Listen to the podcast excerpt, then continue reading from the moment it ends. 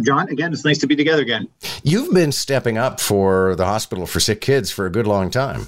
Yeah, it's been several years now, John, and it's part of our support for other hospitals also, but Sick Kids is one that's obviously very close to us. I know for you personally, there is a connection. Can you tell us about that?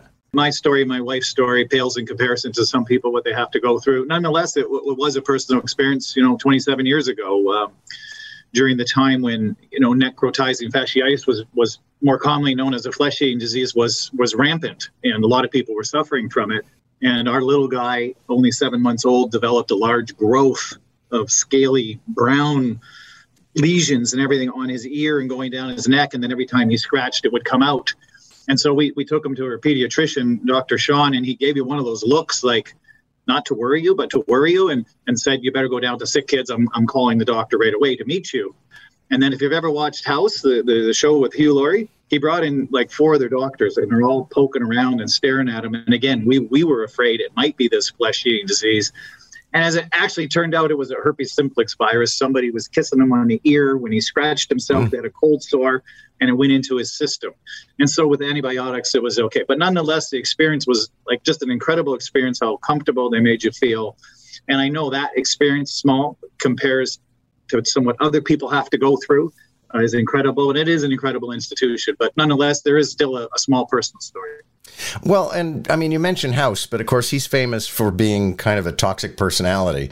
And one of the things I love about the Hospital for Sick Kids is they never forget that the patients are kids and the parents are terrified. Absolutely. And the comfort level we had being in there and them saying, everything's going to be okay. Don't worry about it. We're going to do a bunch of tests, find out what it is.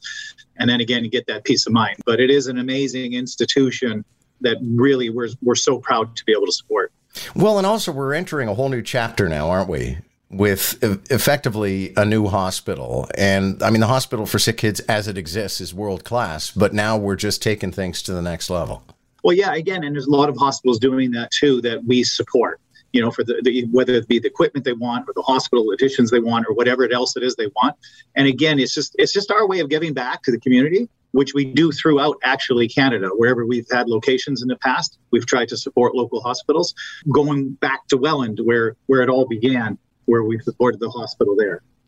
Okay, so this actually applies to our show this morning.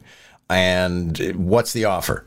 Well, the offer is, it's not an offer, it's a donation. So there's no strings attached. Say yes, we're happy to give the donation, and you guys are hopefully happy to take it. It's a $50,000 donation again.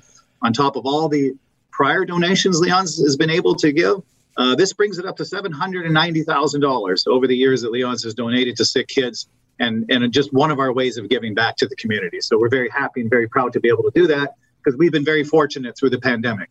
We've been one of those businesses that benefited from the pandemic and wasn't hurt by it. And so again, since we've been fortunate and our associates have been fortunate, we want to give back. Okay, that cannot be underestimated, though, and I'm not blowing smoke here. I mean, you guys have donated a very, very significant amount to this hospital. Again, the Leon companies, Canadian owned and operated. When so many foreign companies coming in, our customers are very loyal to us, and we're very loyal to the communities in which we operate. And again, it's just our way of giving back. We've been very, very fortunate. We've been blessed.